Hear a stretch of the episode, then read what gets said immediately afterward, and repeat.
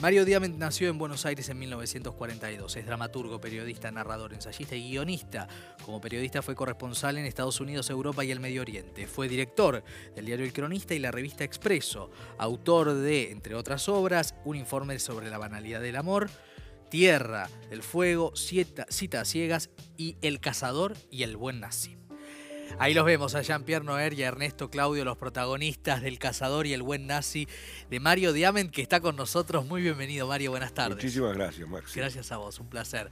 Eh, la cartelera eh, de Buenos Aires tiene la suerte de contar con muchas obras tuyas, pero en este caso un estreno internacional que se produjo ya eh, en Buenos Aires y que cuenta eh, con eh, una historia real, ¿no? En, tu trayectoria como dramaturgo hay varias historias basadas en hechos reales donde vos lográs meterte en esas personas y personajes, algo admirable, porque pienso en un informe sobre la banalidad del amor, Hannah Arendt y Heidegger, pienso en Frida, la obra que vimos hace un par de años, eh, pienso en Tierra del Fuego, bueno, distintas obras, citas ciegas sobre Borges, ¿no?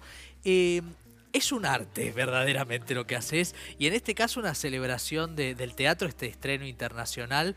¿Cómo, cómo se vive eh, lanzar una nueva obra al mundo? Uh, es un literalmente un parto.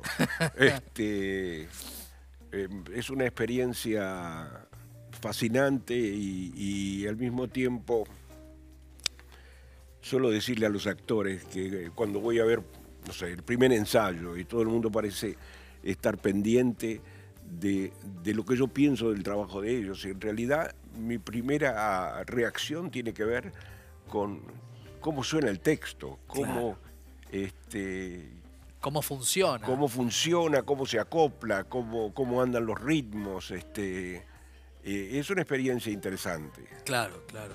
Eh, en este caso, una historia real sobre un encuentro inesperado, ¿no es cierto?, en el marco del holocausto, ¿no? Bueno, este encuentro tiene que ver con. ocurrió en el 75. Este, vamos a definir a los personajes. Eh, Simón Wiesenthal, famoso cazador de nazis, este, se encuentra en 1975 con Albert Speer, que fue el arquitecto y el ministro de armamentos de Hitler, un condenado por el tribunal de Nuremberg que pasó 20 años preso. Sí. Y al salir de la cárcel escribe un, un libro que se llama Dentro del, del Tercer Reich, donde primeramente, y, y un tipo de primera mano cuenta todo lo que sucedió en el entorno de Hitler durante todos esos años. Un libro que le da una gran este, celebridad, y lo hace millonario. Este, y estos dos hombres se encuentran, es decir, Speer viene a visitarlo a, a Wiesenthal en su oficina en, en Viena. Y bueno, tiene todos los elementos que a mí me interesan para confrontar a dos personas que son normalmente no deberían encontrarse. ¿Y qué Claro, sucede claro. en, en este encuentro? Claro. Este es el, el foco de la historia.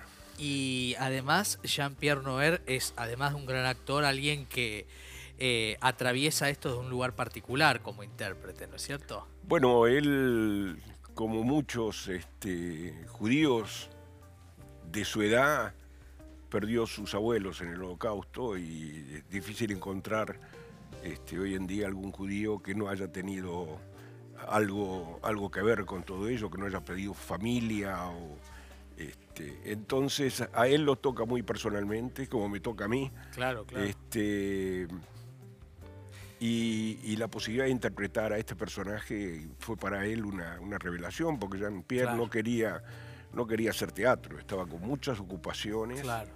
Y sucedió que cuando le llegó la obra, no sé, algo le hizo clic en el cerebro Claro. y dijo, yo tengo que hacer esto. Claro, te- algo, algo eh, personal, político, social e histórico, ¿no? Que seguramente se habrá conjugado. Mario, te, te quiero preguntar esto. Eh, cuando uno habla de los seres más despreciables de la historia de la humanidad, que son claramente los nazis, ¿no? Este, y los Pero protagonistas. no los únicos. No los únicos, no. Naturalmente la historia tiene eh, horrores varios, y actualmente también.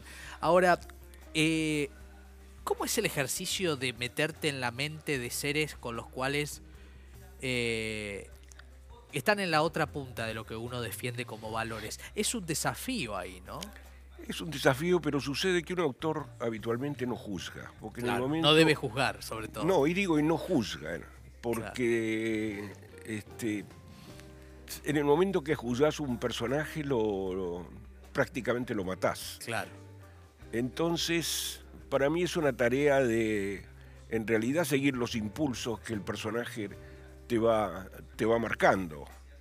Eh, mm, uno- mucha gente piensa que este, esta, esta noción de que el personaje adquiere su propia vida es un invento de los autores, pero no lo es. Es este, frente a, a un personaje recién creado y frente a un determinado diálogo, si vos no seguís los dictados del personaje, esto es su personalidad, su, su mecanismo de pensamiento, su carácter, si no, si no lo seguís estás realmente vaciando al personaje de sentido. Claro. Y entonces, frente a un personaje como Speer o un personaje tan controversial como Heidegger, eh, yo no tomo ninguna posición. Yo los dejo, los dejo ser y hasta, hasta trato de protegerlos de alguna manera. ¿Tenés que entenderlos para escribirlos? Eh, yo creo que sí, y eso de ahí que requiera mucha investigación previa, Claro. trabajar personajes de esta naturaleza. Claro. Eh, uno piensa también en la historia que escribiste, La Casa Azul, ¿no? Este, Los amantes de los la Casa amantes de la Azul. Casa Azul. Eso por hablar de memoria. Pero como las vi, puedo hablar largamente Sí. de esa historia, de ese amor de Frida con Trotsky, ¿no? Que se dio en el tinglado, esa Así obra es. de tu autoría. Eh, también te metes con personajes muy variados, todos apasionantes.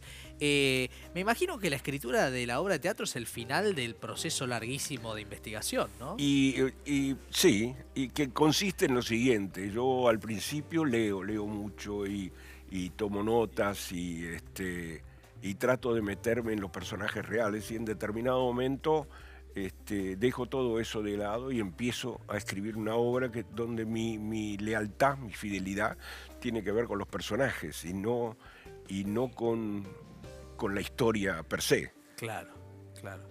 Eh, y cuando has visto las diferentes obras que se han puesto en Buenos Aires y en otras ciudades, pero Buenos Aires ha tenido por suerte muchas de tus obras en los últimos años y con buen éxito también, es un dato no Sí, menor. Afortunadamente. Eh, ¿Qué te pasa como autor cuando lo ves hecho vida? Porque el teatro está hecho para eso, ¿no? Eh, si, la, si la producción es buena, generalmente enriquece lo que hiciste. Este, uno tiene que entender que el teatro es un trabajo de colaboración y no es solamente la visión del autor lo que prevalece. Sí. Este, entonces, en esa conjunción de creatividades de actor y director y escenógrafo, eh, aparecen muchas cosas que son novedosas que, y que es más, que te permiten entender mejor Claro, tu propia obra. claro, nada menos. Este, entonces para mí sentarme a ver una obra mía es como sentarme a ver una obra ajena, es, Claro. es ver a ver qué me pasa con eso. ¿no? ¿Dónde y cuándo podemos ver eh, El Cazador y El Buen Nazi? Se estrena el día 20, el lunes 20 en el Tinglado, que es mi casa Sí. teatral, y va a ir los días lunes a todo el tiempo que pueda durar. Los lunes en el Tinglado. Los lunes en el Tinglado, a las Bueno. 20 horas.